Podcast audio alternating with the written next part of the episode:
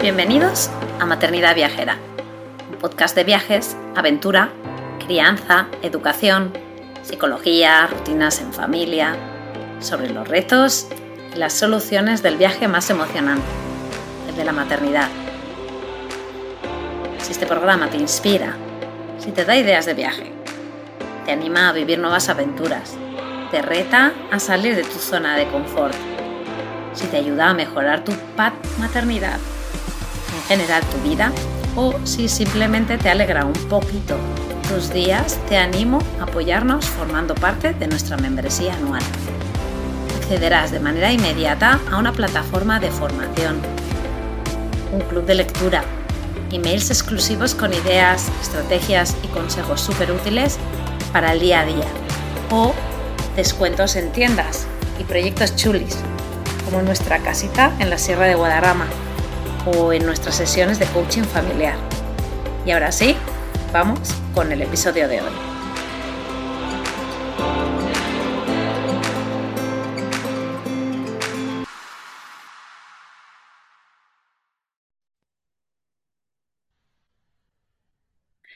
Hola, hola, bienvenidos a otro episodio de Maternidad Viajera. Seguimos con la sección en la que hablamos pues de pues de, objetivo aire libre, ¿no? De naturaleza, de, salud, de, familia, de, niños, de infancia, de, cómo encontrar, pues, pues poquito a poquito, ¿no? Cómo ir mejorando nuestros hábitos. Eh, para, pues, sobre todo, pues, por, por ellos, ¿no? Pero que a la vez, pues, ya sabemos que, que a nosotros, pues, nos, nos repercute de la misma manera o quizás incluso más eh, que a los peques. Eh, hoy estamos con con Llanos de Vi Salvaje. Hola Llanos, bienvenida a Maternidad Viajera. Hola Laura, muchas gracias, encantada de estar por aquí, de conocerte. Sí, es que, bueno, pues eh, os explico que llevamos como un año y pico en busca de este, de este podcast, porque, bueno, pues al final es, cierto que estando en Estados Unidos y el tema de los horarios por el mundo siempre es, una complicación, ¿no? Eh, pero bueno, pues ya está, eh, aquí estamos y a mí es un tema que me hace mucha ilusión hablar. Eh, ya nos bueno, también me refería, me refería a conocerte, no en persona, pero claro, yo te conocía por las redes sociales y claro, no es lo mismo. No es lo mismo. no, es lo mismo. Me ha alegrado mucho de conocerte y de charlar. Exacto, porque además siempre antes de, las, de, las, de los episodios se, se, crean ahí unas conversaciones en las que uno contacta ¿no? con la persona, conecta, mejor dicho, y es muy guay. Em, y luego que ahora, hoy en día, aunque lo suyo siempre es conocerse físicamente, ¿no? Pero eh, simplemente el tener una conversación fuera de las redes sociales es muy auténtico, ¿no? Ya, ya, ya te da, te da como para ese, ese punto, ¿no? De, de unirte. Y, mm, exacto. Y, y, bueno, pues eh, eh, ya nos la conoceréis por todo el proyecto que tiene ella que se llama Bisalvaje, pero antes era Crianza en Verde tanto uno como en el otro ya te das cuenta un poco de dónde van, por dónde dan los tiros con Llanos.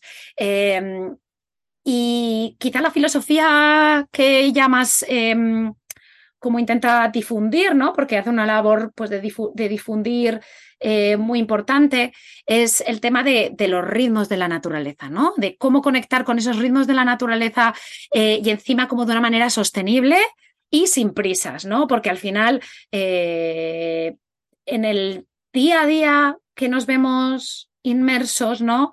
Eh, tenemos dificultades y yo, a mí, desde este podcast, ¿no? Desde el proyecto en general de Objetivo Libre, es siempre, pues, ponerlo fácil e intentar, pues, pues llegar, eh, haceros llegar, pues, diferentes visiones que son beneficiosas para vosotros y que no tengáis que estar todo el rato ahí en búsqueda, ¿no? Que aquí lo tengáis y de aquí ya podáis ir pues al, a, la fuente, ¿no? Que podáis ir a visalvaje.com y ver lo que tiene Llanos, e incluso a su, a su Instagram, que ella siempre está posteando y da ideas y me parece que, ostras, aprender de esta gente, como por ejemplo Llanos, que se especializa en, unos ciertos temas, pues es como una bendición, ¿no? Encima, eh, ya sabemos un poco que este tema de, del contenido online, ¿no? Que en, el que nos vemos inmersos que normalmente es, gratuito, ¿no? O que damos por garantizado que es gratuito, ¿no? Pero que detrás hay muchísimo esfuerzo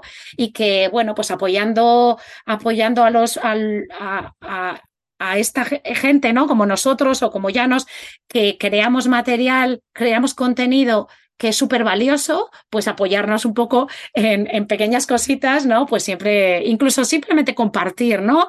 Hace, hace una gran diferencia, ¿no? Lo primero que le voy a pedir a Llanos es que nos haga pues un poco una presentación a nivel eh, pues del proyecto, ¿no? O sea, cómo ella, que es mamá, se inclinó, se empezó a interesar, cómo fue su conexión eh, con, con, quizá la naturaleza, el aire libre y ya directamente con el tema de los ritmos, em, cómo surgió el principio ¿no? de Bisalvaje, de crianza en verde. Así que te dejo hablar, Llanos, ahora. Yo sobre todo, a ver, empecé a bloguear, ¿no? A escribir de alguna manera. Mm, yo había tenido un grupo de juego, o sea, cuando yo vivía en la línea de la Concepción, ahora ya no vivimos allí, en la provincia de Cádiz. Y mm, entonces mi peque era pequeño y yo había estado oyendo un grupo de juego que tenía una amiga en una sala de terapia ocupacional, pero esta chica ya tenía mucha terapia y dejó de hacer el grupo de juego. Entonces quería pues un poco un espacio en el que pudiese pues pudiésemos jugar pues con otras familias, los niños, ¿no? Entonces que hubiese un, un, sitio para jugar más allá del parque de columpios, que no tengo nada en contra de los parques de columpios, son geniales, pero que parece que cuando salimos siempre vamos a los parques de columpios, ¿no? Entonces, pues salir de esa zona, ¿no? Y sobre todo a mí siempre, yo de pequeña fui, a los scouts, eh, mi madre es de un pueblo pequeño de la Sierra de Gredos, o sea que siempre he estado muy en la naturaleza, ¿no? Entonces, claro, y luego también pues cuando viví en Inglaterra, en Bristol, pues siempre salíamos mucho, etcétera, ¿no? Entonces, pues yo pues necesitaba de alguna manera darle eso a mi peque y empecé un grupo de juego en un parque. Eh, sin ningún material, sin ningún presupuesto, trayendo cuatro cacharritos y llamando a las familias para que un poquito de arcilla, un, poco, un slackline que tenía, algunas cositas así sencillas. Y así empezamos un grupo de juego. Así que bueno, el grupo de juego fue creciendo y tal, era gratuito, era comunitario y, y bueno, pues de ahí salieron actividades muy bonitas. Y yo tenía un poquito la necesidad también de compartir eso, ¿no? Eh, a veces venían al grupo de juego niños y niñas que te decían cosas como, ¿y aquí qué hay que hacer? Ya como, o sea, con todo este estímulo que tienes aquí, están tan acostumbrados a que les dirijan, ¿no? Esa educación directiva que, mm, era como que yo necesitaba, ¿no? Un poco de compartirlo, ¿no? Decir, o sea, mm, los niños necesitan más de esto, ¿no? De salir. Y claro, nosotros hacíamos mucho el grupo de juego también en invierno. A ver, si no se podía porque estaba lloviendo esto, pues ha habido días que lo hemos hecho con lluvia y no ha venido nadie. Pero bueno, luego ya hacia el final sí que habíamos sido unas cuantas mamás locas y, incluso los días de lluvia salía un grupito, ¿no? Em, bueno, y de ahí también, pues luego, em, entonces tenía como un poco la necesidad de compartirlo, ¿no? decir, esto se puede hacer también, ¿no? Y es una parte que está en mi, en mi blog, hay bastantes posts sobre el grupo de juego y sobre juego pues al aire libre. Y también un poco lo que veníamos diciendo Laura, de hacerlo en tu parque, o sea, que no te tienes que ir al parque natural de, no te tienes que ir a Pirineos, que genial si vas, ¿no? Pero que no hace falta, ¿sabes? Que, y sobre todo cuando los niños son pequeños, los niños y las niñas son pequeñas, pues en realidad lo que dices tú, ¿no? Salir, ¿no? Cruzar el, la puerta de casa. Y, y un poco era esa idea, ¿no? Entonces yo veía eso, muchos niños encerrados, nada más que cuando salían jugando en las zonas de columpios y, y un poco pues eh, quería compartir eso. Y de ahí también, luego empecé a investigar también, ¿no? Y un poco a vivir el tema de los ritmos, en el sentido de que pues eh, yo eh, hacíamos homeschooling hasta que mi pequeño, bueno, ni siquiera se puede considerar homeschooling porque hasta, hasta los seis no fue al cole, pero es verdad que a los cinco y pico me pidió ir al cole, que quiero ir cole, cole, al final fue al cole. No tampoco era porque era la edad obligatoria, sino que es que cuadró justo ahí. Y es que es verdad que es una edad que sí que te pueden, es bastante común que te puedan pedir, sobre todo Em, si todos sus amigos van al cole, al final él quería, ¿no? Pero dentro del homeschooling yo sentía como que el ritmo em, lo necesitaba, ¿no? Porque al final tienes un poco esa sensación de que eh, se te van un poco los días, un poco caos todo, y entonces pues necesité un poquito darle forma y todo eh, lo fui dando forma por el ritmo natural, ¿no? Eh, me acuerdo que tuve un problema, había, siempre teníamos mucho conflicto con, con, la tele, con la tele, con los dibujitos, ¿no? Y hablando con una amiga, es que siempre tal, no sé qué, me dijo, pon una hora al día para, para que vea la tele, que sepa que esa es su hora y, y que tenga un rato. O bueno, ella solamente hacía los fines de semana. Dice, mis niños solamente lo ven los fines de semana, si no es fin de semana no lo pueden ver, ella era más estricta, ¿no? Pero bueno, yo ahí decidí poner una hora al día y funcionó maravillas, porque es que al final lo que hizo fue evitar el conflicto por la tele, sabía que después de comer era su rato y entonces antes se hacían otras cosas y después se hacían otras cosas, ¿no? Entonces vi ese poder del ritmo y ni siquiera era a una hora fija, sino que era después de comer, ¿no? Entonces era como fluyendo con el ritmo, porque la hora de comer es una es una parte del ritmo natural, ¿no? Te levantas, haces las actividades de por la mañana, luego comes, ¿no? Entonces es ese fluir, ¿no? Del día. Y, y, ahí fue un poco enlazándolo todo, también leyendo sobre toda esta pedagogía Waldorf, que se basa mucho en la filosofía del ritmo, tanto diario, ellos marcan mucho el ritmo en clase, eh, en las clases, y a mí me parecía súper poderoso porque ya te digo que en mi casa ha solucionado muchos problemas, siempre hemos fluido muy bien con el, con el ritmo natural, también con el ritmo semanal, incluso hacíamos eh, unos cuadros y él, ahora ya es más mayor, pero ya sabía los días que tocaba no sé qué, grupo de juego, empezó a ir atletismo, no sé qué, entonces él podía ver cómo marcaba, ¿no? Cómo se marcaba ese ritmo y les da mucha seguridad. El ritmo eh, hay que pensar que, la infancia tiene muy poquito control sobre su, sobre su vida, en realidad, y cuanto más pequeños, menos control, ¿no? Entonces, el darles esta pequeña herramienta que ellos saben que viene después, ellos saben qué día es, incluso hay gente que hace cada día de la semana, los lunes se come arroz, los martes se come tal, cada día de la semana se come una cosa y eso les da mucha seguridad, muchísimo, marca mucho el ritmo, ¿no? Y entonces a esto, ¿no? Y ya con el ritmo anual es una maravilla y según van creciendo, ¿no? Y vas viendo como, ah, ahora que viene después, ahora que viene después. Y saben que cuando llega eh, la Semana Santa, por ejemplo, que viene ahora, mi pequeña, ay, tenemos que hacer torrijas, ¿no? Todo eso es como, es, son esos anclajes fuertes y que crean recuerdos, ¿no? Crean recuerdos muy, muy potentes, ¿no? También con los sabores, con los olores, con las tradiciones, con las celebraciones, ¿no? Y, a mí es una cosa que me encanta, estoy disfrutando mucho en mi crianza y, es una cosa que quiero transmitir. O sea que mi, blog eh, de alguna manera gira en torno a dos cosas. Eh, pues eso, salir, cruzar el, eh, la puerta de casa, ¿no? Y irte, a, ya te digo que no te hace falta irte, muy lejos y estar pues activo, salir, etcétera. Y luego este ritmo que incluso el ritmo hace que tú puedas incluir el salir de una manera más fácil, porque si tú tienes un ritmo marcado, fluyendo bien, ya vas a saber que tal día o que a tal hora del día puedes salir un rato y es el día que se sale, ya sea al parque, ya sea no sé dónde.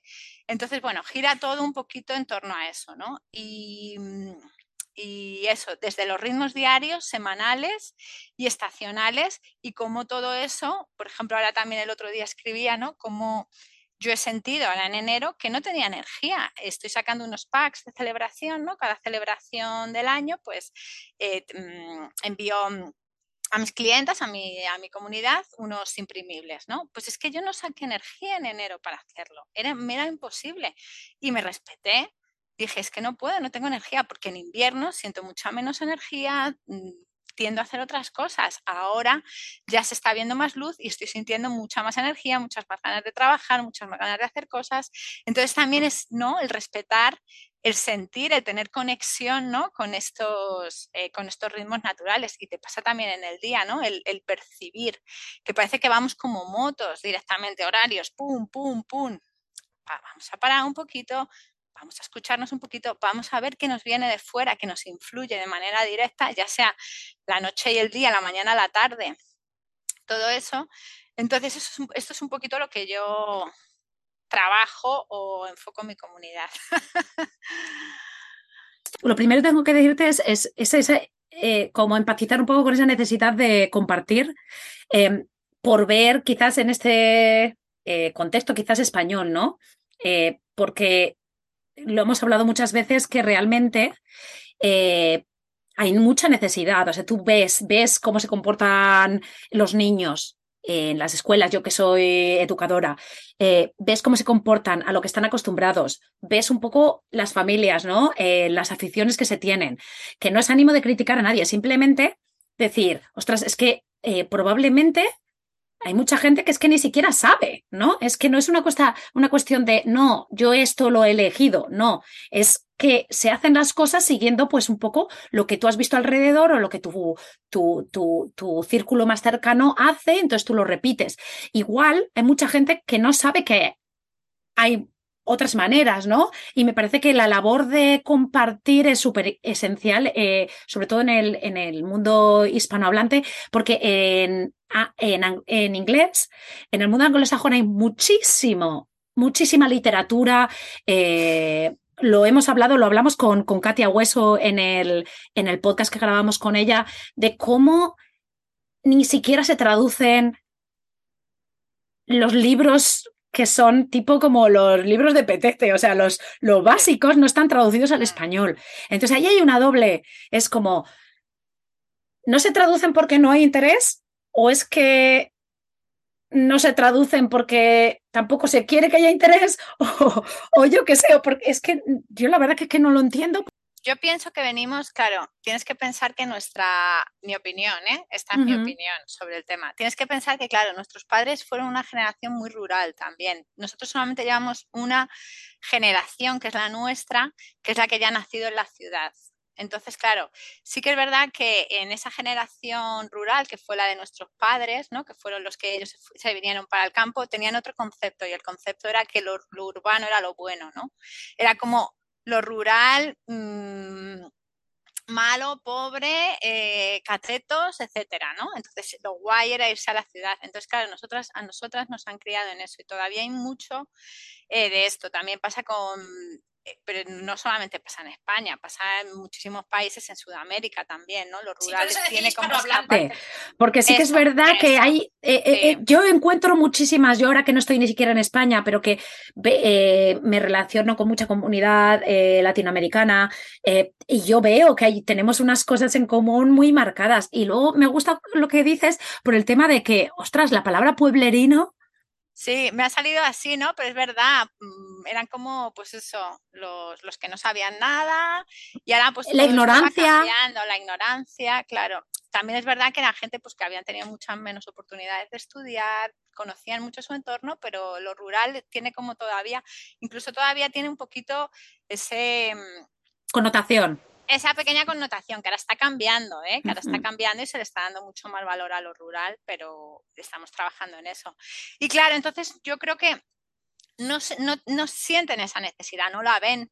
Entonces, claro, son niños que se están criando, niños y niñas que se están criando entre cuatro paredes, encerrados en colegios. Eh, y es que además incluso yo lo veía en el grupo de juego, eh, luego ya nos mudamos y dejamos el grupo de juego. También trabajo con niños aquí que, que hago cositas, ¿no? Pero es que además eh, no lo quieren, es que no lo han tenido tampoco, no lo han disfrutado y no, no, no lo quieren. Yo he conocido a niños que te decían que no les gustaban los animales, la, la, la, la, naturofobia esta, ¿no? Eh, que no le gustaban los animales, que no habían salido al campo en su vida, o sea, ni siquiera a hacer una paella al campo, a hacer una barbacoa al campo, cosas así, ¿eh? eh que a nosotras nos parece como súper raro pero muchísima gente, que, muchísimos niños y niñas que se están criando así. Em, está bien, ¿no? Cada uno cría, pero luego al final, eh, pues sí que ocurre ese concepto de que es, un mundo completamente extraño para ellos, ¿no? Esto lo dice muy bien Eike Freire en su libro Educar en Verde, ¿no? Entonces es un concepto completamente extraño para ellos que no, no está vinculado a su mundo. Su mundo son pantallas, eh, cines, centros comerciales, etcétera, ¿no? Somos naturaleza, ¿no? Entonces, el problema es ese, ¿no? El, haber desconectado tanto que, que, eh, que, claro, es que al final la responsabilidad de los adultos, de los cuidadores, pues es esa, ¿no? La, la, responsabilidad de hacer que tu hijo conecte, pero no solo por, por beneficios eh, instantáneos, sino que eh, beneficios para la humanidad. O sea, es que al final, si un niño no, no está conectado con la naturaleza, nunca va a cuidarla, porque no, no, los, no siente. Uno cuida lo que quiere. Y al final, si tú no si tú, eh, al final la responsabilidad de nuestros hijos es nuestra ahora. O sea, ahora sí que podemos hacer algo. Luego va a llegar un momento que no. Y es algo que, sobre todo para mí, esto que comentabas de que no hace falta irte a Tailandia, ¿no? O, o muy lejos. El concepto de es gratis. O sea, es que es que ni siquiera es que digas es barato, es que es gratis, es que está ahí. Entonces simplemente hay que encontrar y, mirar y abrir los ojos y estar, eh, sobre todo con ganas, ¿no? Eh, eh, nosotros eso, siempre salir por la puerta de casa y también, claro que sí, meterte en un museo, ¿no? eso son, son cosas que podemos ofrecer a los niños. habrá centros comerciales, días también, si hay días para todo, pero, pero eso. Mm. Exacto. Entonces, eh, eso me, apetecía comentarlo, ¿no? Porque pues al final hace, hace falta realmente en español difundir, porque, porque, porque ahí no, es que hay necesidad, o sea, lo ves en la sociedad. Em, y luego hablando un poco, ya conectando con el tema de los ritmos, ¿no? Eh, has empezado un poco a hablar y, y así un poco en general, y ahora yo te voy a preguntar más en concreto. Explícanos primero qué son los ritmos eh, de la naturaleza. ¿A qué te refieres con ellos? Más en concreto, específicamente. Pues mira, pues un poco lo he contado al principio, ¿no? El hecho de que em, tanto el día, o sea, la naturaleza es ritmo, o sea, mm, tenemos todo, todo es rítmico en la naturaleza, o sea, el día, la noche, las estaciones, eh, todo, todo es rítmico, ¿no? Entonces, em, nosotros pulsamos todo el rato con el ritmo nuestros horarios están vinculados de alguna manera al, ritmo, pero también lo que pasa es que eh, en el día todavía estamos un poquito más vinculados al ritmo porque, bueno, nuestra necesidad de dormir y más actividad por el día, etcétera. Pero incluso eso se está cambiando con las luces, con las luces artificiales. Parece que a las 11 de la noche ya hasta te cuesta dormir, ¿no? Eh, pero bueno, aparte de eso, luego está el ritmo semanal. El ritmo semanal también es, es naturalmente ritmo. Las semanas no son inventadas a ver, son inventadas por el hombre, pero entran dentro del ciclo lunar. Un ciclo lunar son cuatro semanas y los meses también eh, son ciclos lunares. Antes de que hubiese meses, lo que, el tiempo se contaba en ciclos lunares, porque es algo que nos marca eh, constantemente el tiempo, ¿no? Em, y luego dentro del ritmo anual, ya ese ritmo es eh, potentísimo, ¿no? Tenemos el verano, energía, expansión, ¿no? Eh, y luego tenemos las épocas de cambio eh, tormentosas y cambiosas, que son el otoño y la primavera, y luego el invierno, que es más de recogimiento. ¿no? No, voy no estoy diciendo nada nuevo, pero el fluir con el ritmo, un poco lo que he dicho, ¿no? el escucharnos también de que en invierno nuestra sociedad va justo al revés. Cuanto más trabajamos es en invierno, es pum, pum, pum, colegio, pum. Y es precisamente cuando menos el cuerpo puede dar. Y en verano, que es cuando más energía tenemos, quitando los ratos del mediodía si hace mucho calor, pero el verano tradicionalmente era la época de trabajo. ¿Por qué? Porque es cuando hay luz del día, cuando nos sentimos más energéticos, etc. Y ahora justo cuando descansamos. No sé, que el tiempo está un poco loco, que la sociedad está un poco loca, ¿no? Entonces, em, en este sentido es aprender a escucharnos y a fluir con este ritmo. Y luego también dentro de este ritmo a mí me gusta mucho porque Em, en la conexión con la naturaleza, tú puedes tener conexión con la naturaleza y es maravilloso el, el hecho de pues eso, salir, disfrutar, etcétera. Pero también en el momento en el que sientes el ritmo en esos cambios mágicos, que en realidad ahora sabemos por qué ocurren, pero nuestros ancestros no sabían por qué ocurría. Ahora sí lo sabemos y aún así sigue siendo mágico, porque hay una gran diferencia entre enero y agosto. Entonces, el, celebrar o estos pequeños cambios, ¿no? el ir em, eh, celebrando la rueda del año, sintiendo cada pequeño cambio, nos une mucho a la naturaleza, porque nos hace no solamente concebirla desde, desde la parte física, sino también espiritual, en el sentido de que estamos celebrando, sintiendo cada regalo, cada pequeño cambio que nos ofrece. ¿vale? Quizás ahora esto tiene menos sentido porque vivimos en una sociedad completamente mm, lo que dices tú, desvinculada de la naturaleza, pero en el momento en que te empiezas a vincular un poquito con ella, empiezas a sentir eh, estos pequeños regalos, ¿no? Que te van, ahora son los regalos de la primavera, pero también el otoño es un regalo, ¿no? En, otro sentido, porque es cuando ya vamos hacia adentro, ¿no? El, el pum, pum, pum, pum, el pulso, ¿no? Y a mí me gusta mucho marcar este ritmo a través del año, ¿no? En el sentido de que eh, si tú piensas en, tu infancia, lo que decía, ¿no? Que nos da a los niños les da mucho ritmo, les da mucha seguridad el ritmo, ¿no? El saber qué, qué va a venir o eh, qué época del año, en qué época del año estamos y por qué, y por qué o sea, qué, qué, qué se hace en esta época del año, ¿no? Y, mm, a ver dónde estaba así. Así que les da mucha, mucha seguridad y saber qué va a venir y también esos recuerdos ¿no? de las celebraciones, ¿no? Esos, lo que decía, esos sabores, esos, esas acciones, ¿no? Ahora que llega la primavera, pues salir más, recoger flores, lo que sea que hagamos para celebrarlo, hacer unas manualidades relacionadas eh, con la primavera, todo eso va marcando la infancia, ¿no? Te va, te va eh, metiendo pequeños recuerdos muy en conexión con la naturaleza, muy en conexión con tu familia, nos une familia, nos une a la naturaleza. ¿no? Esto es un poco, viene del paganismo, ¿no? porque em, antes del cristianismo, bueno, luego estuvo Roma, etcétera, lo que celebraban era este pulso del año. Lo que, lo que pasó es que el cristianismo convirtió todas estas celebraciones del pulso del año, las convirtió al cristianismo. Ahora mismo celebramos Navidad, nacimiento de, Jesús, cuando en realidad lo que están haciendo es el sol. El concepto es un dios, que es un dios solar, que es el que nace. Luego, pues otras épocas del año, ahora que llega la primavera, sería en la primavera tenemos em, la Semana Santa, que es el renacimiento, muerte y resurrección, que es lo que simboliza la primavera. La primavera es una resurrección. Luego llega San Juan, con la celebración de la expansión de la luz, el triunfo de, la luz. Y cada una de estas celebraciones, luego llega, bueno, seguimos, vamos a los santos, que es la llegada de la oscuridad y cómo se convirtió en pues, Halloween, los santos, etcétera, ¿no? Y ahí vamos celebrando el cristianismo. Cambió completamente el significado de la rueda de estas celebraciones pero cuando tú empiezas a conectar con el significado de cada una de, las celebraciones, empiezas a ver que tiene tanto sentido y está tan conectado a la naturaleza que es impresionante, que es impresionante que, cómo han podido taparlo, ¿sabes?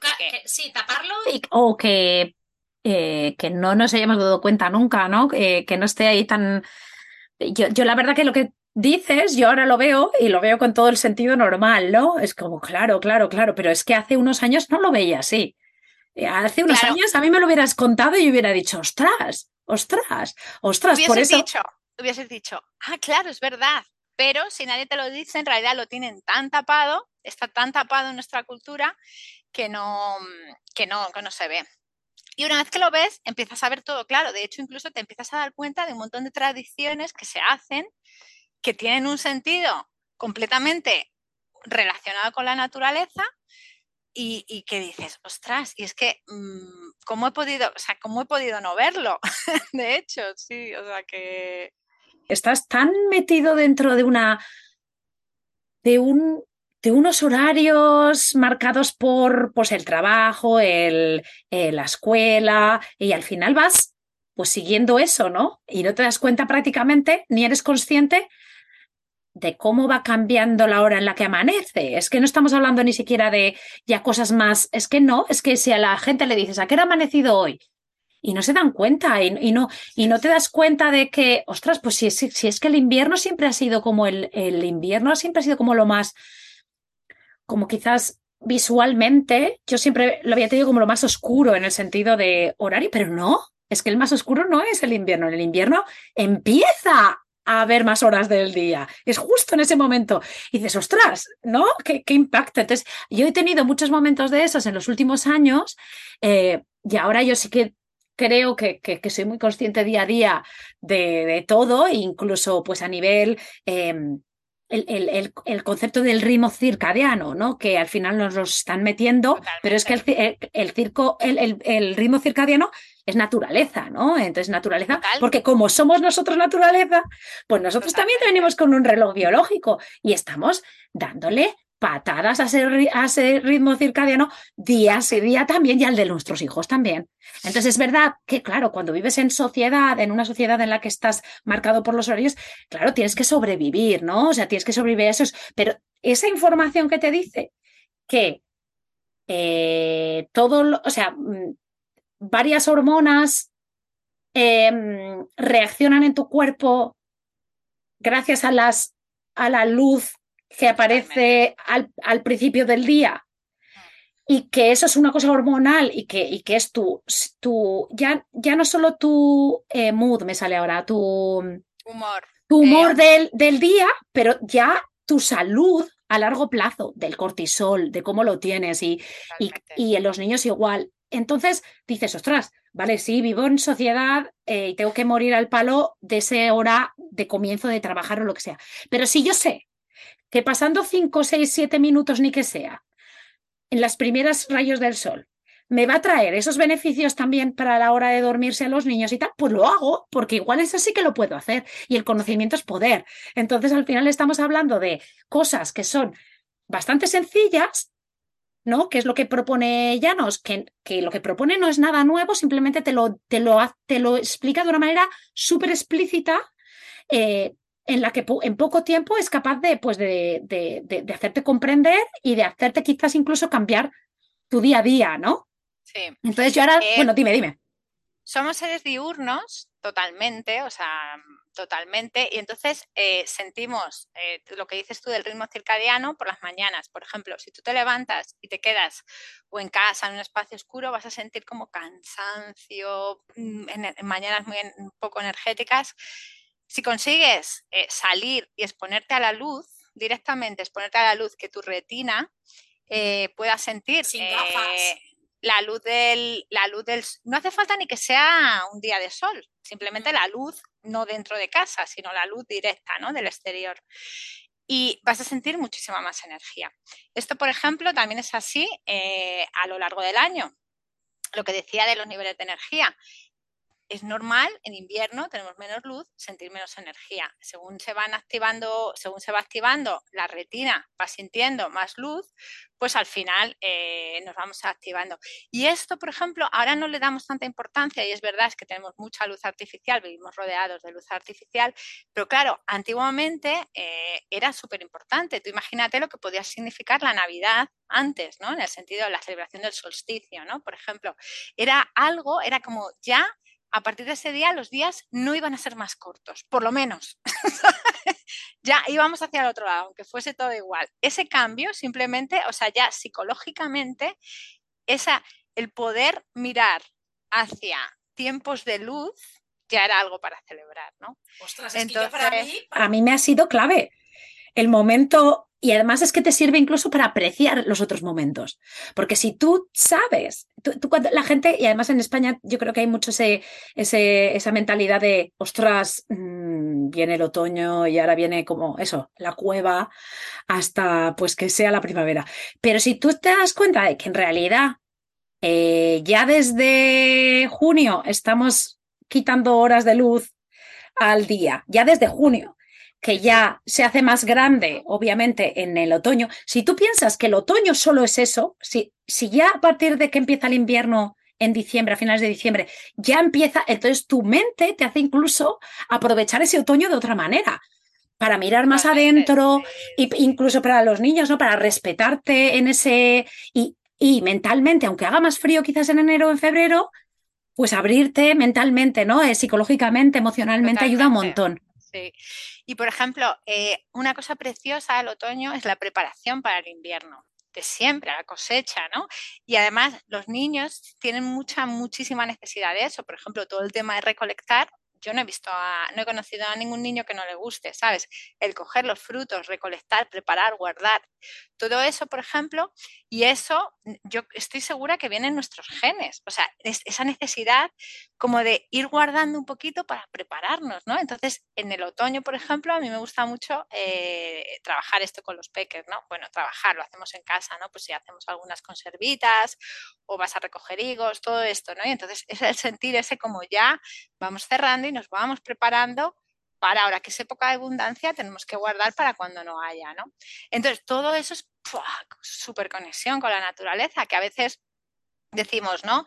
Sí, está claro que hay que salir, pero es como ir un poquito más, o sea, salir y salir muy a menudo y todo eso, pero es ir un poquito más para allá y es el sentir cada pequeño cambio en cada época del año, ir haciendo eso que toca en eso que toca o que no toca, pero me refiero, en el otoño irás a recoger higos, por ejemplo, y harás esas conservas o irás como haciendo pequeños pasos para guardar, ¿no? En el verano, pues que toca, ¡guau! locura, energía, ¿no? Em, expansión, noches, paseos nocturnos, lo que sea, ¿no?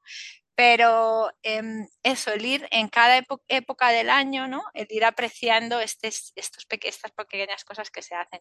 Y siempre digo eso, son como Em, recuerdos que se van quedando, si tú o quien esté escuchando ahora eh, pensáis ¿no? en, recuerdos de tu infancia, seguramente que muchos, la mayoría, tengan que ver con los ritmos. Porque puede ser, o que, pues, ¿qué te digo? Desde cosas como las comidas de los domingos, ¿no? Esos momentos, los domingos, ese día familia, también entra dentro de un ritmo, porque estás dentro de un ciclo semanal que hay un día que es de parar, descansar para, tomar fuerzas para después, ¿no? Esos momentos, esos ratitos en familia los que se cocina, te juntas, descansas, etcétera, ¿no? Navidades, hay, algo más, más unido al ritmo que las navidades, perdón, el solsticio, ¿no? Dentro de que si tú entiendes la Navidad como la celebración del solsticio, ¿no? Que, por ejemplo, mm, hay muchísima gente que antes pues la gente era religiosa, ¿no? cristiana, etcétera, pero ahora lo que nos pasa también es que muchas familias o muchas madres no hemos conectado con el lado cristiano, ¿no? con el lado religioso. Entonces tenemos un montón de celebraciones culturales que ni nos van ni nos vienen. Llega un momento, ah, sí, llega Navidad, te puede gustar más por el tema familiar o te puede gustar menos. Pero en el, en el momento en que tú puedes entender que la Navidad es una celebración, pero muchísimo más antigua que el cristianismo. O sea, estamos hablando que puede venir hasta, bueno, que viene desde el paleolítico, desde las sociedades cazadoras. Ya se sabe que la celebraban. ¡Wow! Eso es potente, ¿no? Eso es potente. Y además es como, y que todavía esa celebración se, se, celebre gracias al cristianismo, yo les doy las gracias desde aquí, porque lo hicieron, no pudieron luchar contra esa fuerza de esa celebración, porque tiene tanto sentido, tanto sentido, y para mí es me parece tan importante que se encuentre ese, ese sentido. Y si tú eres cristiana y si tú eres creyente, puede ser compatible también, porque em, esa celebración, Dios nació, Jesús nació en ese día por que ya había, había, una celebración y es una celebración que tiene mucho sentido, que es ese dios solar, es un montón de dioses solares que ya habían nacido en el solsticio, porque tiene mucho sentido y lo tiene y se puede todo compaginar, ¿no? Pero encontrar esa raíz a mí me parece súper potente. Ya te digo, a mí hasta se me ponen los pelos de gallina cuando eh, yo pienso en esa, que, o sea, desde cuántas generaciones de de, humanos sabidos del Paleolítico. Dicen que 500, 600 generaciones, algo así, desde las sociedades cazadoras. Y que todas esas 500 celebraciones, em, a ver, en muchos sitios del mundo se han celebrado muchas cosas diferentes, pero muchas aquí en Europa estén relacionadas a eso, a mí se me ponen los pelos de punta. Y es algo que yo quiero transmitir a, a mi hijo y bueno, a quien me quiera leer o escuchar, ¿no? se nota que, se nota que me mueve, ¿no?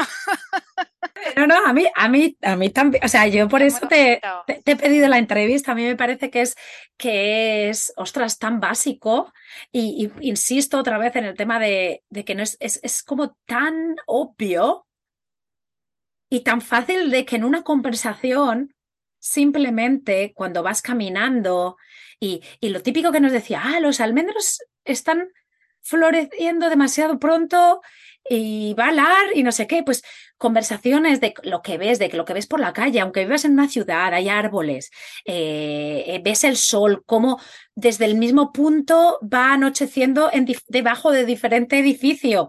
Eh, depende de, va pasando una semana y en una semana ya puedes ver la diferencia de dónde está el sol, ¿no? Cosas que simplemente saliendo de, casa o asomándote incluso por la ventana ya puedes notar. Entonces. Poniendo un eh, poquito de atención. Atención, eso. Pero es que hay veces que para la atención necesitas ahí un conocimiento o alguien que te diga explícitamente para que tú de repente digas, ah, vale. Entonces, esto, este episodio va de eso y lo que tiene, toda la, todo el contenido que tiene Llanos viene de eso. Entonces, ahora yo te voy a preguntar, Llanos, algo así como más, o sea, yo sé que tienes, eh, nos, eh, nos, has hablado del calendario, ¿no? Entonces, quiero que hables un poquito del calendario de, de como de celebraciones. Mm. Eh, y luego hay unir un poco estas como pinceladas o quizás eh, eh, ejemplos que hemos ido poniendo, que nos has ido dando, eh, ¿cómo podemos rápidamente, qué consejo nos das a, pues a la gente que vive sobre todo en, en más o rural, pero muy dentro de la casa? o eh, muy, muy asfalto, ¿no? Que realmente les cuesta, que tienes que hacer un esfuerzo, ¿no? En muchos barrios hay que hacer un esfuerzo realmente por encontrar esa naturaleza, ¿no? Entonces, ¿qué, Ah, y, y, también el tema de los horarios que ya he comentado, ¿no? Cuando ya vives tan en, en corsetado o, o, marcado entre las cuatro paredes de esos horarios que te tienes que regir porque la vida sigue eh, y no hay intención de cambio pues en tu vida pues por lo que sea no puedes, ¿no? Eh, dentro de cada uno lo como está viviendo, ¿qué consejos nos das para poder hacer esa conexión, ¿no? En nuestro día a día y en el año, ¿no? Pues a ver, dos cosas sobre todo. Bueno, lo que tú has dicho, eh, salir, ¿no? Pues ¿qué vamos a decir aquí en este podcast que salir. Pero luego también está eh, la atención, ¿no? El observar, el, que a veces vamos como eso, sin mirar, ¿no? Vamos a pararnos a observar qué ha cambiado, aunque sea en nuestro parque, ¿no? Lo que dices tú, esos almendros, ¿no?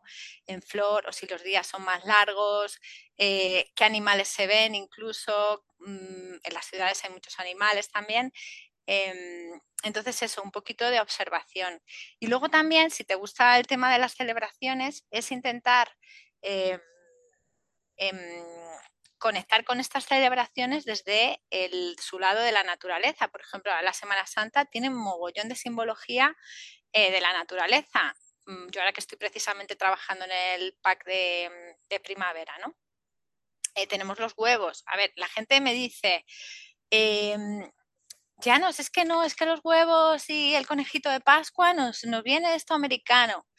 Eh, para, para, no, no. Todo esto son muy, muy, o sea, es europeo, de la vieja Europa. Lo que pasa es que los americanos han sabido explotarlo. ¿Sabes? Fue a Europa con la. fue a América con la inmigración y. con los em, colonos primero, sí. Claro, y luego nos ha vuelto en forma comercial. Pasa lo mismo con, eh, con, Halloween, ¿no? Halloween parece que, no, no, lo de la celebración de Halloween viene de la vieja Europa, incluso, bueno, mm, más, más, atrás, ¿no? Entonces eso, el, intentar conectar con estos pequeños símbolos que sí nos unen a la naturaleza. Por ejemplo, el tema de los huevos, a mí me gusta mucho los nidos, observar los pájaros y hacer cositas o manualidades, cosas de celebración que tengan que ver con estos símbolos, ¿no? Porque nos traen a esa energía muy de primavera, ¿no? Em, el conejito, ¿no? Los conejitos. En las ciudades no hay conejos, pero bueno, si sales al campo seguramente que verás, ¿no? Entonces, em, un poco encontrar esos, esos símbolos que sí que nos unen a la naturaleza y que nos dicen qué es lo que, qué es, lo que es la celebración de la primavera y nos trae, o sea, la celebramos con huevos. Yo conecto menos con el conejo, me gusta más el huevo porque es más también de, mm, mm, el símbolo del huevo es más de la península, ¿no? Eh, pero un poco encontrar estos símbolos, ¿no? Em, por ponerte un ejemplo ahora.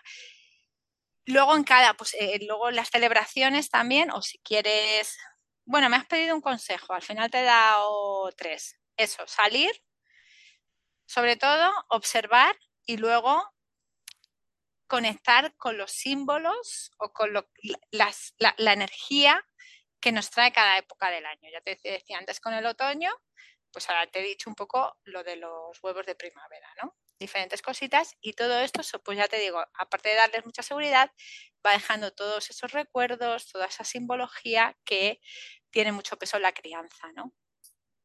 Mm. Eh, y, ahora voy al tema del, calendario, vuelvo al calendario. Eh, ¿Nos puedes explicar qué es? Exactamente, ah, estamos hablando de un calendario, pero es que yo lo he visto, o sea, lo he visto, no físicamente, pero lo he visto en lo que tienes y me parece que es muy chuli. Vale, bueno, pues el calendario se llama la rueda del año. La rueda del año viene de las celebraciones paganas de la vieja Europa. Antes no había rueda del año como tal, sino que se celebraban las, diferentes celebraciones en unas zonas algunas más, en otras zonas un poco algunas menos, pues como ahora. Pero había celebraciones bastante fundamentales que marcaban los ritmos del año. Y en lo que consiste es que es una, pues el, año se representa como un círculo dividido en cuartos, pues igual que nosotros hacemos con las estaciones, ¿no? Y en estos cuartos hay, eh, bueno, esos serían cuartos, en realidad se divide en ocho, porque en realidad cada 40 días hay una celebración. Entonces, em, em, esto va dividiendo el año en diferentes celebraciones, marcando el ritmo de la luz.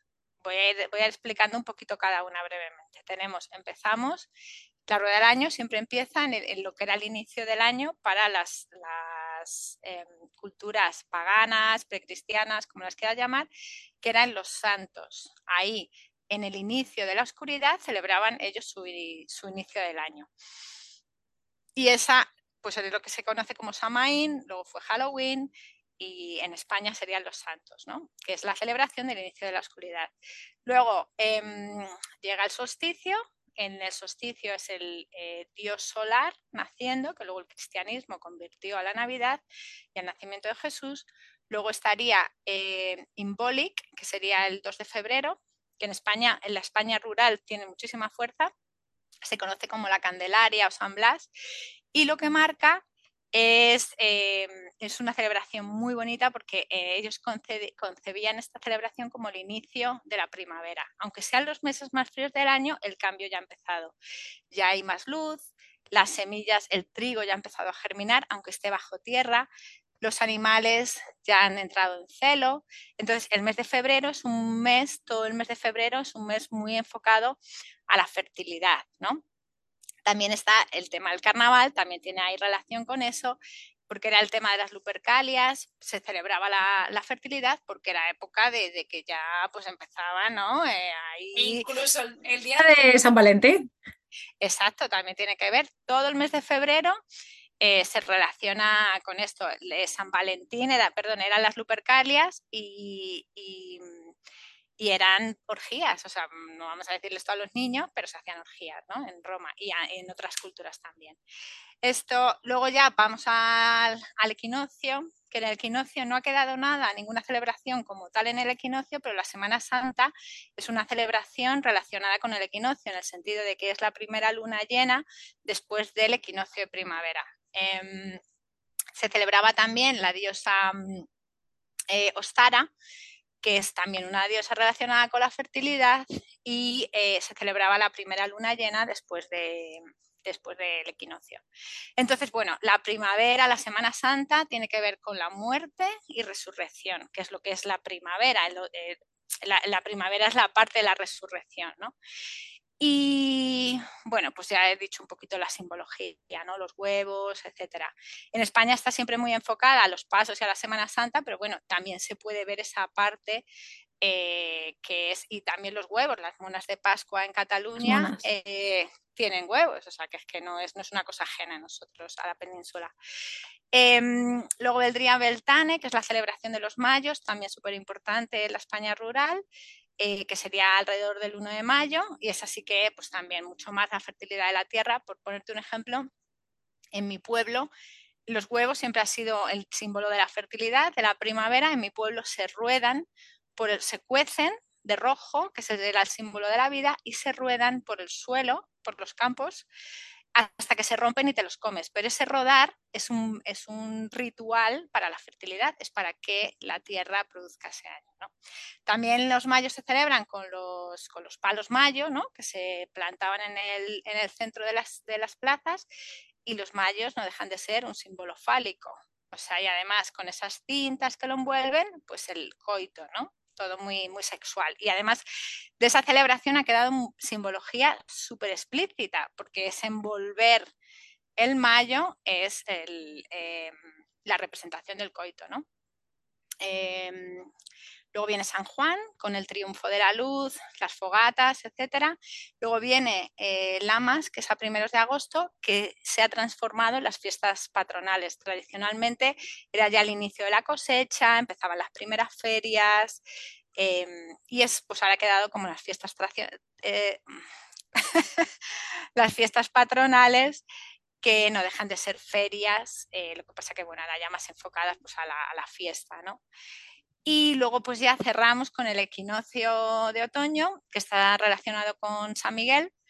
Del equinoccio, equinoccio no ha quedado ninguna celebración, nada más que, bueno, San Miguel es la más... Em, y eh, de ahí pues ya es la cosecha, todo lo relacionado con, con la cosecha y después la matanza, ¿no? Y luego ya volvemos otra vez a los santos y vuelve otra vez el, círculo del año, ¿no? Entonces todo está muy relacionado con el ciclo de la luz, con los ciclos agrícolas sobre todo, y en mi opinión hay pocas cosas más que nos unan espiritualmente o conceptualmente, bueno, a ver, muchas cosas a la naturaleza, en el sentido de que estás dando pequeños pasos cada 40 días celebrando los pequeños cambios que nos regala eh, nuestro ciclo, nuestro bello ciclo de la luz, eh, con las estaciones. Pues ves, muy, bonito, como lo has explicado, has dado la vuelta al, año entero eh, y ya con eso es que es que eh, ya está, o sea, aquí ya os ha picado la curiosidad, ya nos ha, plantado la semillita eh, para que, bueno, pues, pues eh, que, veáis cada día y cada semana y cada mes y que apreciéis cada pues, pequeño cambio, cada pequeño cambio para, para, para aprender, para conectarte, para sentirte más pues eso, eh, pleno, ¿no? Y, y, más en significado con, con, lo que somos, ¿no? Porque, porque es que es que es eso, estamos tan, tan fuera de, de onda, ya es, que estamos totalmente, eh, pues, pues, no sé, yo, yo, es que habiendo vivido varios años en Madrid, ¿no? Eh, y teniendo gente muy cercana que, que, te verbaliza, es que yo soy, no, es que yo soy de ciudad y, y tal, y a mí como que siempre un poco es como, pero es que lo que te pasa a ti es que no sabes muy bien que hay más, ¿no? Que, que, eso de ser de ciudad realmente es algo que te lo has inventado tú, que nos lo hemos inventado, que eso de ser de ciudad es una cosa nueva. Eh, que llevamos, pues, pues la historia de la humanidad es muy larga y la historia de las ciudades es muy pequeña y, y muy reducida. Y entonces el sentirte que tú claro, uno se siente más en lo más a gusto en lo que más tiempo ha estado, claro, o, o, incluso en lo que te luego dices, bueno, pues no es que me da unos estímulos, pero lo uno no quita lo otro. El, el, el que a ti te guste mm, estar en la ciudad no quiere decir que no puedas conectarte con la naturaleza, ¿no? Es que parece que. y, sí, sí, y, luego también un poco eh, el hecho que también os he comentado antes, ¿no? El ser de una población más pequeña no te hace que ya estés conectado para nada. No, para, eh, nada. para nada. O sea que ni.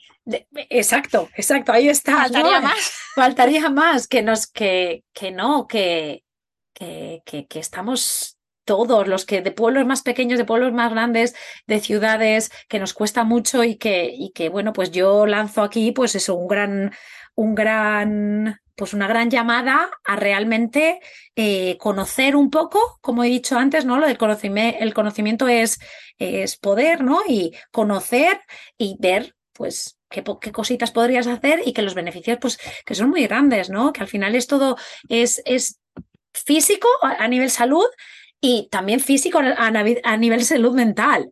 Y... Yo te diría también que espiritual. y espiritual, efectivamente. Nuestra, sociedad está muy desconectada de todo lo espiritual. De hecho, hay como un poco, todo lo que no sea científico parece como, no, no, no, eso no, ¿sabes? No, eso no se puede explicar. Pues somos mucho más que ciencia, hay muchísimo más. Entonces, eh, en mi opinión, conectar con esa parte, ¿no? También espiritual de la naturaleza. Eh, eh, para mí, la diosa más importante que hay, ¿no? Yo si hay, si hay algo en lo que creo, es, en esa diosa naturaleza, ¿no? Y en ese sentido la rueda del año te hace verla, ¿no? Te hace ver cómo abre y cierra como pulsa, ¿no? Eh, cada año. Entonces, pues sí. Cada día, como pulsa todo el rato, ¿no? Sí.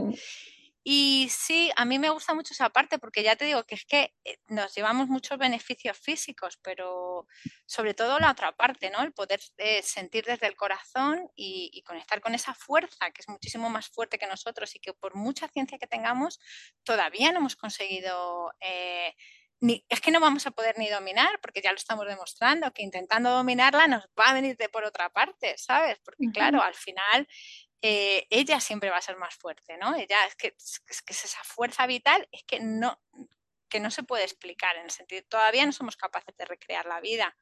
Eh, por ejemplo, ¿no? Lo único que podemos hacer es imitar. Eh, o sea, estamos muy, muy lejos de toda esa sabiduría, ¿no? Y, y, tenemos que aprender a respetarlo y a ver toda esa magia. En el momento que podamos ver esa magia, esa sabiduría, los ciclos, los animales lo pueden sentir cada año, cada día. Entonces, eh, si conseguimos respetar eso, quizás tengamos algunas oportunidades de poder tirar para adelante, en el sentido de que ahora con todo el tema del cambio climático y tal, eh, la gente ¿no? que cree en la tecnología, que cree que la tecnología nos va a salvar, veremos a ver.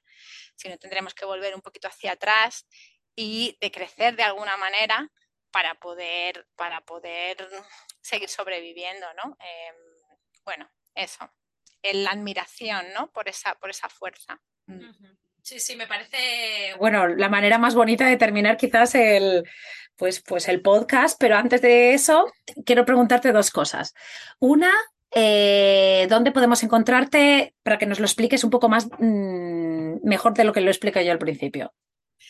Vale, pues eh, vais a bisalvaje.com y ahí, pues ahí es mm, pues nada, mi espacio, mi casa, mi, portal, ¿no? Em, por las redes sociales a veces comparto, pero yo, mi casa es mi, web, yo escribo por la web, yo escribo una newsletter y es ahí donde yo me siento más cómoda escribiendo. Y por la newsletter te puedo escribir hasta cosas desde casa, de casa o te puedo escribir de cosas espirituales de la naturaleza, eh, cosas prácticas. Intento que sea sobre todo bastante entretenida en el sentido de que pues yo voy a intentar vender mis productos, por supuesto, que tengo unos, eh, unos no son imprimibles, son eh, packs impresos de celebración que te mando a tu casa si vives en España o en Europa. Y em, yo te voy a intentar vender eso porque vivo de eso, para que te voy a engañar, pero te lo voy a hacer te lo voy a hacer de manera entretenida y te voy a dar también valor en el sentido de que, pues a mí la gente me dice, me encanta leer tu newsletter por las mañanas cuando me levanto. Em, no sé, que habrá gente que se quite también, hay gente que se quita, hay de todo. Pero bueno, intento hacerlo de manera que, yo te dé valor. Y, y eso, la web, bisalvaje.com. Hay un descargable también, si quieres con unos pocos consejillos así para cómo empezar a conectar con la naturaleza desde casa y desde la ciudad. Y luego ya pues eh, por la newsletter ya voy contando cositas. Pues pondremos los links eh, cuando saquemos el, podcast. Eh, y ahora ya te voy a, eh, como último quizás, hay veces que pregunto si hay alguien que quiere pues un poco indagar quizás o, sumergirse en este tema, aparte de ir a tu web, leer tus artículos que tienes, ¿se te ocurre algún libro que tú recomendarías? Pues así por el tema infantil, a ver, si quieres depende del tema. Si quieres em, de educación en la naturaleza, a mí me gusta Ike Freire, eh, Educar en Verde, ese libro pues, puede ser un buen, un buen punto de, inicio. Eh, si quieres sobre la rueda de las celebraciones, sobre la rueda de las celebraciones para niños en español no hay, o sea, yo soy la única que tengo algo. Em, pero si quieres sobre las ruedas de las celebraciones a la península ibérica, a mí me gusta mucho La Rueda de Hispania de Mariana García Legar. ¿vale? Este libro, por ejemplo, te cuenta la, rueda, como yo un poco la he contado, eh, muy enfocada a la península ibérica, porque muchas veces toda, la información que encontramos de, de, la rueda del año y de las celebraciones están muy enfocadas a los, al tema celta, más anglosajón. ¿Sabes? Y alguna, yo hay muchas cosas de ahí con las que directamente no, conecto, pero también hay una rueda eh, en la península, ¿no? Eh, entonces, pues un poco, y cuando empiezas a indagar te das cuenta de que muchas de esas cosas las has visto en tu infancia, con las fiestas de tu pueblo, o se celebran no sé qué. Mira cuando he dicho la Candelaria, ¿qué has dicho? ¿Sabes? Pues al final todo el mundo conoce estas celebraciones porque las has vivido y además, eh, eh, bueno, pues es encontrar esa, esa, raíz. Y ya te digo, es, no está enfocado a, a, la, infancia, a la crianza, un poco yo lo que estoy haciendo es enfocarlo, un poco todo este conocimiento de este y otros libros, enfocarlo a la crianza, ¿no? Con materiales para poder sentir estas celebraciones y estos ciclos de la luz en, familia. Muchas gracias por todo, toda la información. Eh, ya no, yo creo que con esto, eh, lo que he dicho antes, una semillita, eh, Gracias por la información de los libros y bueno, pues, pues si queréis cualquier cosa, si tenéis alguna duda, pues la contactáis, eh, os suscribís a su, a, su, a su revista, le podéis contestar al email y así podéis eh, pues comentarle alguna pregunta o, dudas que tengáis. Lo que queráis, eh, sí. y muchas gracias, Janos, de, por, por, fin tenerte aquí. Laura, muchísimas gracias a ti, de verdad. Qué bonito, qué bonito espacio. Muchísimas gracias por invitarme y por darme, pues esto, ¿no? Este, que siempre te gusta un poco hablar de tu tema, tu pasión, ¿no? Lo he disfrutado mucho, muchas gracias. Muy bien, yo también, yo también. Eh, y a todas las que nos estáis escuchando, pues muchas gracias por vuestro tiempo. Ya sabéis que siempre os lo agradezco porque es el bien más preciado al final. Eh, esperamos que las dos que os haya servido em, de ayuda. Y bueno, pues si os gusta, pues ya sabéis, la semana que viene aquí estamos otra vez. Un abrazo.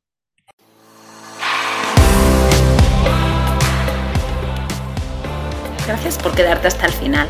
Espero que te haya gustado. Te animo a compartirlo con tus amigas o amigos y apoyarnos formando parte de nuestra membresía anual. Te espero la semana que viene.